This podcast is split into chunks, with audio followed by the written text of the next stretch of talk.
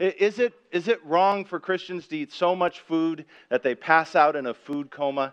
Uh, uh, uh, that was the question I was faced with in the basement of a, a, a building off of Hollywood Boulevard. My wife and I uh, had been invited to uh, one of the world premieres, uh, world premiere of one of the Star Trek movies. I don't remember which one, but we was at Grauman's Chinese Theater, and when it was over, we and hundreds of others, and the stars and VIPs all headed over across the street to this building that had been all set up. And we found our way into one room, and, uh, and dinner was all set up. It was fabulous, uh, and uh, ate plenty. And I just assumed that all the other rooms had the same food. Uh, but to my despair, I got into another room, and they had different kinds of amazing food. And of course, I had to try some of that. And that happened room after room. And then we got to the big room where the stars were. And oh my gosh, they even had new food. Well, Carolyn had stopped eating many rooms before. ah, I was stuffed. But as we walked back down the stairs to the first floor, I said, Isn't it, isn't it interesting? There's been no dessert. Uh, I did. I didn't know if that was maybe the Star Trek uh, people had said, uh, you know, we, we aren't going to serve it, or Paramount was being healthy. I don't know how these things worked, but we went on down the stairs, past the first floor, down to the basement, and to my horror, saw table after table of dessert. It was like this. Oh my gosh. Which, of course, I had to eat. I mean, it was there. So I was asking, is it acceptable for Christians to eat so much they pass out? I'm not going to tell you if I did or not, but uh, I'm going to talk about this really important topic self control.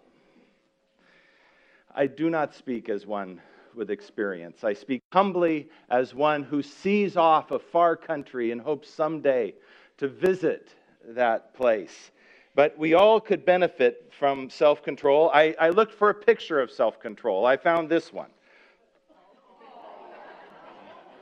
Right? So, I, I just want to say, you know, I, I, honestly don't know what they needed to have self control over in the first century. What, what did they have? You know, fish and pita bread and fermented goat's milk. So, but if they needed it, oh my gosh, do we need self control in the 21st century? Absolutely. Um, and there was need for self control back then because Paul wrote the book of Galatians and he said, in, in, with all the other fruit of the Spirit, he added, and self control. So, uh, just of the nine fruits of the Spirit, which one do we get in most trouble for not having? I, I'll give you a hint it's not joy, right? We can do fine. I mean, people get along fine with no patience or peace or even kindness, and they can still be successful. Uh, you know, uh, people, people seem to grow to heights of success without gentleness, but you can't, you can't uh, raise a family or even raise a nation without self control. Um, and we see the damage and destruction of life, eh, whether it's in Hollywood or in politics or worse of all, in faith. Uh, when we don't have self control. So, I've been talking about food, but I want to include the rest of you in this topic. So, just in case food's not your thing, there are a few other places we could afford to have some self control. Uh, for example, just dieting in general. Uh, how about waking up on time? Money management, uh, in uh, uh, managing our emotions, the use of time. How about social media? Time spent uh, on Facebook and time spent tweeting and all of that. Your phone, do we put it away during meals or are we all sitting around the table all engaging with people who aren't there? Um, how about uh, porn is obviously an issue uh, and talking too much, exercise, spiritual growth, just having discipline and self control and all of those things. So I'll wait while we stop rubbing our heads, going, I know, I know, I know. Jack Paar, uh, some of us remember, well, I don't remember Jack Paar, but I remember that he was a TV host way back in the day. And he said this Looking back, my life seems to be one long obstacle course with me as the chief obstacle. Joyce Meyer said, uh, a, popular Bible teacher, I think she nails it, and I think it's um, one of the most helpful things we can use, and it's actually a truth that we haven't touched on in our discussions of fruit of the Spirit, the characteristics of Christ. Joyce, Joyce Meyer says this I have learned that I really do have discipline, self control, and patience, but they were given to me as a seed, and it's up to me to choose to develop them. I think that's a great uh, observation. Now, Jesus may have started with a seed of self control in him, but he fully developed it even before he began his ministry. He, he had self control when he began, and he needed it because people were going to begin challenging him right away. And uh, we read about his self control in Matthew chapter 4. Jesus is baptized uh, in Matthew chapter 3, the very last verse, and then in the very first verse in chapter 4, we read this. Then Jesus was led by the Spirit into the wilderness to be tempted by the devil. After 40 days and 40 nights, he was hungry. The tempter came to him and said, If you are the Son of God, tell these stones to become bread. Jesus answered, It is written, Man shall not live on bread alone, but on every word that comes from the mouth of God. So we know that the devil goes on tempts him two more times. All three times, Jesus responds with self control. And because he's able to respond that way, um, it allows him to live into his goals and values, his faith. It lives, allows him to live up to his own standards.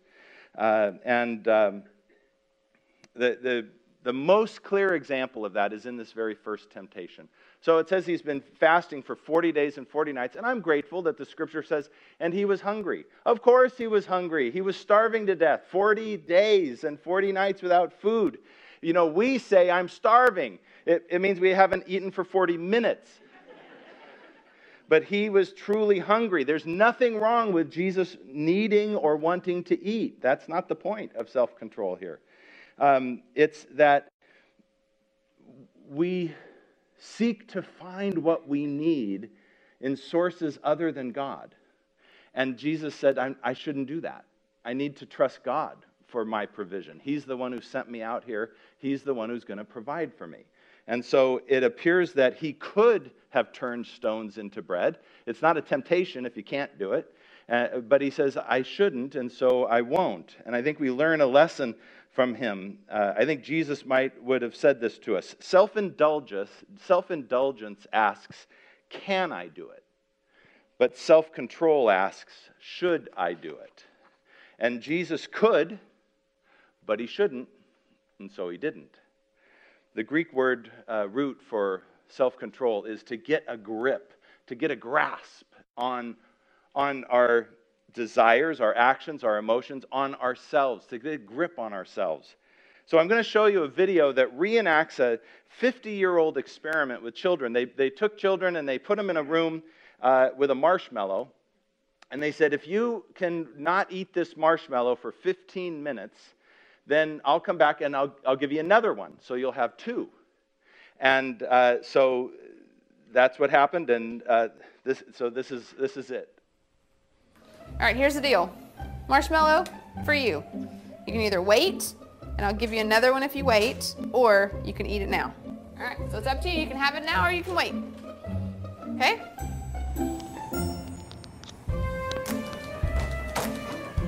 I'll be back. Stay in the chair, okay? Okay.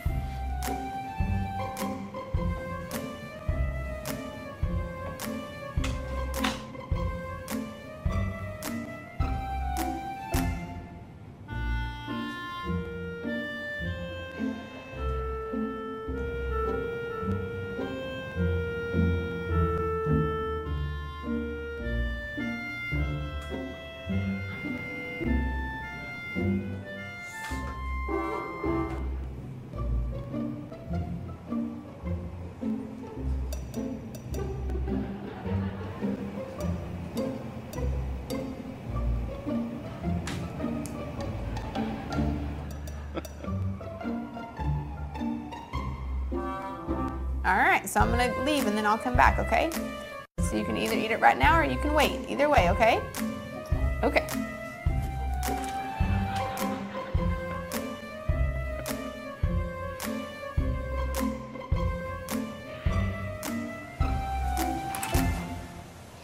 How'd you do? Did you do good? You did? Yeah. You wanted to eat it, didn't you? Yeah. So did I tell you to give you another one? Okay, now you can have both. You need them.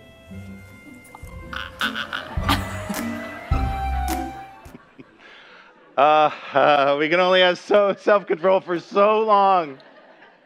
Oh my gosh. So, from this video and from Jesus, we can get some sense of how we can develop self control. Uh, so, here are three steps we can use to develop self control. The first step start with ourselves.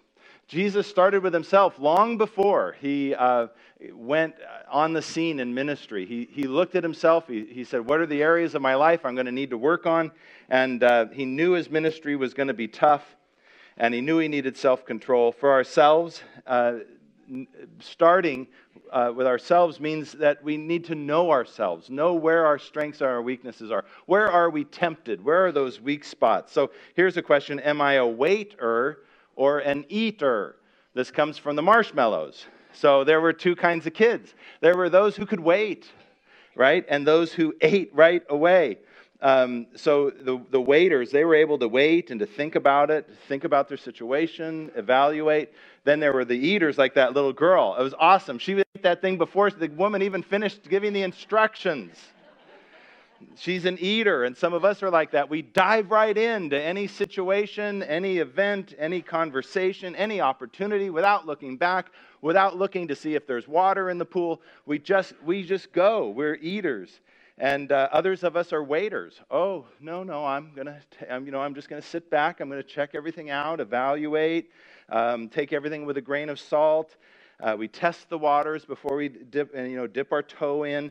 Um, but like those kids with the marshmallows who were the waiters, who were just like, you know, the one he's kissing it, he's loving it, he's just, oh, you know, we. Eh, it doesn't mean that we don't need self control as well. We may have too much confidence in our ability to resist. Um, and uh, so, uh, for weeks, we have been studying uh, uh, Galatians chapter 5, verse 22, which is love, joy, peace, patience, and the rest. But I want to take us back to Galatians 5 9 and it says this a little yeast works through the whole batch of dough. So those uh, of you who are bakers or you know those, you know we we know you take a tiny little bit of yeast and you wrap, you put it all in and all and it impacts all of the dough. Um, and so whether we are waiters or eaters we need to start with ourselves and realize that just even a little bit uh, affects everything we do a little bit of lack of self-control and the other side of the coin is a little bit of self control goes a long way. It helps, it makes a difference. So we start with ourselves by deciding on an area to work on. And then we move to the second step, which is start now. Start right now. Jesus was ready. When he started his ministry, he was ready to go. Uh, we oftentimes we get into business, we get into housekeeping or raising kids or living our life and, and with the thought, well, maybe I'll have self-control someday. I mean, we, we haven't worked on it. Uh, we need it. Now, I'll just say, wherever we are in our lives, we can start right now. Starting now is better than not starting at all. And, uh, and the reason for this and I really hate to tell you this, it always gets worse. I told you, I, I, didn't want to tell you. I hate, I hate this. It sounds so horrible, but it is true. When it comes to self control, not practicing it, it always gets worse. Carolyn uh, uh, needed to go to the dentist, and uh, she had gone to the dentist, and they said, they, they said, You need to floss. Well, she didn't floss. So she didn't go back because she didn't want to, you know, she didn't want to lie. And you know, they're always going to ask, uh, Have you been flossing?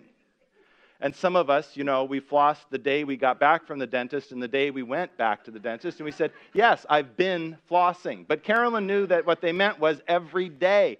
So she couldn't lie. And she said, She didn't want to say no. She didn't want to hurt their feelings. She didn't want to embarrass herself. She just didn't go back. When she finally had to go back, they said, You haven't been flossing. And they said, We know that because you need root scaling, which is they go down below the gums and scrape underneath. Ah! Okay, I wouldn't even tell you that story, uh, except for this. She so hated the root scaling that she. Okay, now what do you want the rest of that story to be? Uh, yeah, that she flossed, right? Exactly. What we want the story to be is that she flossed every day and she became so proficient at it that not only did she never have any trouble with her gums again, but her dentist recommended her and referred her to other patients who were concerned. That's not what happened. That's what would have happened if she'd had self control. What happened was she hated the root scaling so much that she didn't go back to the dentist. And she didn't floss. And when she had to go back to the dentist, they had to do it again. The root scaling. Oh my gosh. Friends, it always gets worse. Uh, uh, okay, so now she is the most self controlled uh, flosser you will ever meet. She has a water pick, she has an electric toothbrush, it's going off every night. so, when it comes to self control, if you don't have self control, it always gets worse. Um, and we learn that from the kids with the marshmallows, right? So, uh, the ones who smelled it and stared at it, you know, it always gets worse. Then they took little pieces of it, you know, and it doesn't help. You know, if you say, I just have a little bit, it, it doesn't help. It always gets worse. And this idea uh, it comes from uh, Paul as well in the book of Colossians. He, he is trying to help the believers begin to transform their lives to become more like Christ, to take on the character traits of Jesus. And so he says in Colossians 3 put your, uh, set your hearts on things above and set your minds on things above. And then he says in verse 5 Put to death, therefore, whatever belongs to your earthly nature sexual immorality, impurity, lust, evil desires, and greed, which is idolatry. So he gets to the point, right? I mean, what self control sermon wouldn't be you know, complete without talking about this stuff? Um, it's, it's in our thought lives and in our relationships where the hardest part of self control exists. But um, this is not just a list. If this is just a list, it's an odd list. It's not, it's a process. These are steps. And the thing is, is that, that we have to turn them around because Paul put them, started with the worst thing, sexual immorality, and then he backs up uh, to the beginning. So we're going to turn it around and we're going to walk through these, this list, uh, looking at it like this in order idolatry, greed, evil desires, lust, impurity, sexual immorality. Now, this is, again, this is one of those things that we just kind of read over in our devotions and uh, we don't pay any attention to. That you'll never find this one crocheted and up on a, you know, up on your wall. It's not on any pillows. But it's so important. We have all lived through this in one way or another. Um, idolatry, the, this is one of those things where you go, oh, yeah, I got no idols. Uh, you know, I got a bobblehead on my dashboard, but I don't have any idols in the house. That's not what we're talking about. Idolatry is looking to other things for what we should look to God for. And we say, oh, I don't do that. Um, but I think idols may be far more common than we realize. For example, where do we turn to for happiness? for significance and purpose in life, for direction in our lives, uh, for security and retirement. Now, I know we're in church, so it's an easy answer. We always, you know, the answer is God. Uh, but in real life, um, we often look to other places for those things. We don't even know that we're looking to other places for those things and not looking to God. We're trusting something else. And I didn't realize it until I stood with two lottery tickets in my hand. This one, I was talking to two friends. Uh, we meet every, every uh, week for coffee, and then we get a lottery ticket. And this one, uh, I said to the two of them, This one's ours. This is the, for the three of us. Because um, the, the lottery was up to 300 million. And a quick calculation will tell you that uh, 300 million if you take an upfront lump sum and then separate out all the federal taxes, that, that it turns out to be 10%. That if you're dividing it three ways, each of you gets 10%. Okay, the fact that I have that equation in my mind should already tell you this is going in the wrong direction. But anyway, uh, so we each get 30 million. And I said, this one is for Carolyn and me because, you know, it's up to 300 million. Uh, and, and one of my friends says, well, Neil, is 30 million not enough? And uh, I laughed, but inside I went, no. not if I can have 300 million. But that set off a bell in my head and in my heart. I said, Ooh, that hurts a little bit. Really? 30 million is not enough? Because it really wasn't. I, I realized I was looking at the lottery. I didn't expect to win the lottery, but I was looking at it if only. If only I could win the lottery. Look at all the things I could do. The way I could be in charge of everything. I wouldn't have to trust for a new job or for my retirement or the 401k. And I could give money to the church and to ministry and to my kids, and I'd still have enough for me. And, we, uh, and it was like, oh, I was looking to this thing for happiness. And, it, and the, the ridiculousness about idols is you're never going to get it from the idol, but you look for it, you long for it. And I was like, ooh, this is not good. It got worse. Remember? I tell you, it always gets worse. So here's how it got worse I actually said it out loud to them. I said, no, 30 million is not enough. If I can have 300 million, Friends, that's greed. that's greed. I wanted 300 million. Here's the problem I had taken two steps down the path and not even known it. I'd gone through idolatry and then gotten to greed, and I didn't even realize it. And oh my gosh, I hit the brakes hard. I told them, guys, I have got to think about this. This is this is not right. It's not good for me. And I spent time thinking. Then I came to them and I shared it and I asked them to pray for me. I went to prayer. I said, Lord, forgive me for looking to other things for satisfaction. And, and uh, I want to look to you. Would, you. would you remove the idol? I want you to know I, I worked on that. Uh, and I, to some degree, I have, I have overcome it. Uh, I will let you know. I would be fine with 30 million. You know, little steps. So, so here we go. We're going to run through these now. I want you to, to, to take a look at it because I don't think we've ever seen, not necessarily seen the connection. Um, idolatry looks to things to satisfy us and give us what we want, the, those kinds of things that we should be looking to God for. That's what idolatry is. Idolatry leads to greed, which is greed is a general desire for more. More is more. 300 is better than 30. That's greed. And greed leads to evil desires, which is a desire for more, specifically inappropriate, negative, ungodly things.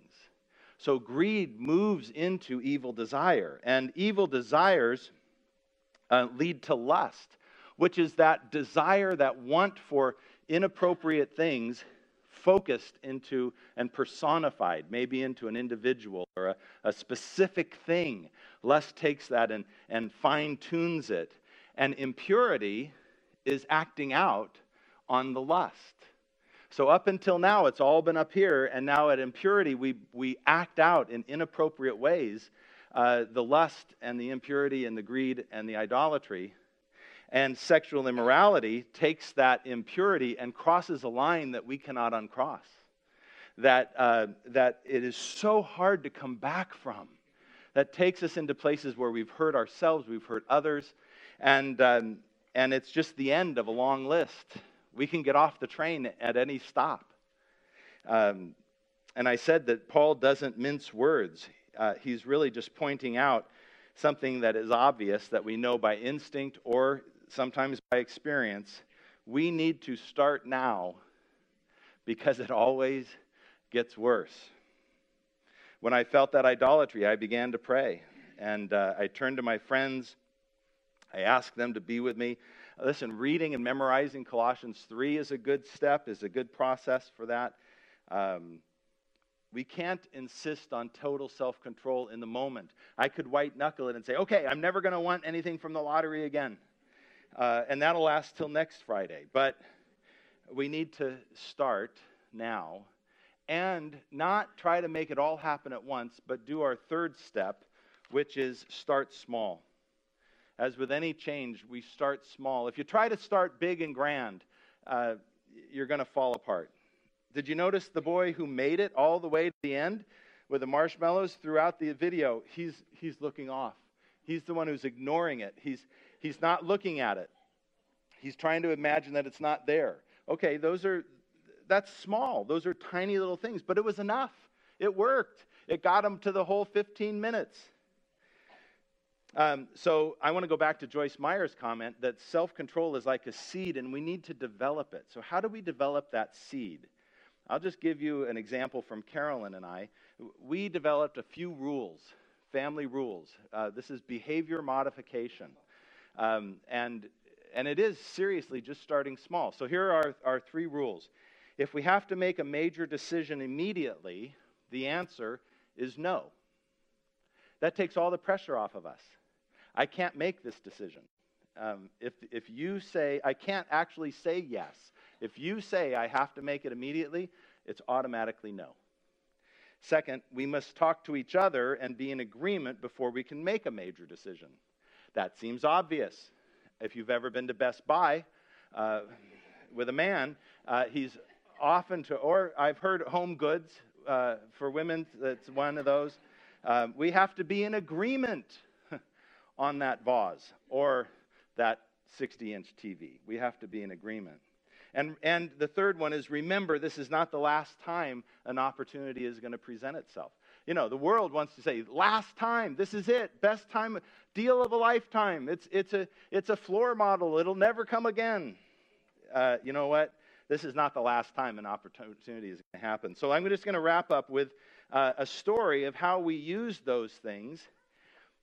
First of all, we started with ourselves. We said, you know what? This self control problem is our problem we have issues we need to work on. And uh, we, we decided we need to do this now.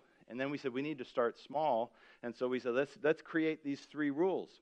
And if you want to do something with self control, there's this wonderful uh, thing out there. I, it's funny how they've done this, but there is an entire industry that has developed a self control test and it invites people for free to come and be a part of it. And the interesting thing about this is some, people love this test so much that they sometimes drive a long way, sometimes fly to a test site. And it's a 90 minute test of our self control. Now, they don't call it that. What they call it is a timeshare presentation.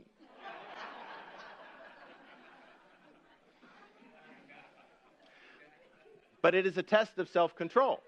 And, and uh, we failed miserably, time after time. Uh, I, I, won't tell you about all the times we went to Palm Springs, the, the, the, flyers for Hawaii in our mail, or even the microwave that we got because we went to a solar presentation. Um, but uh, suffice it to say, we failed.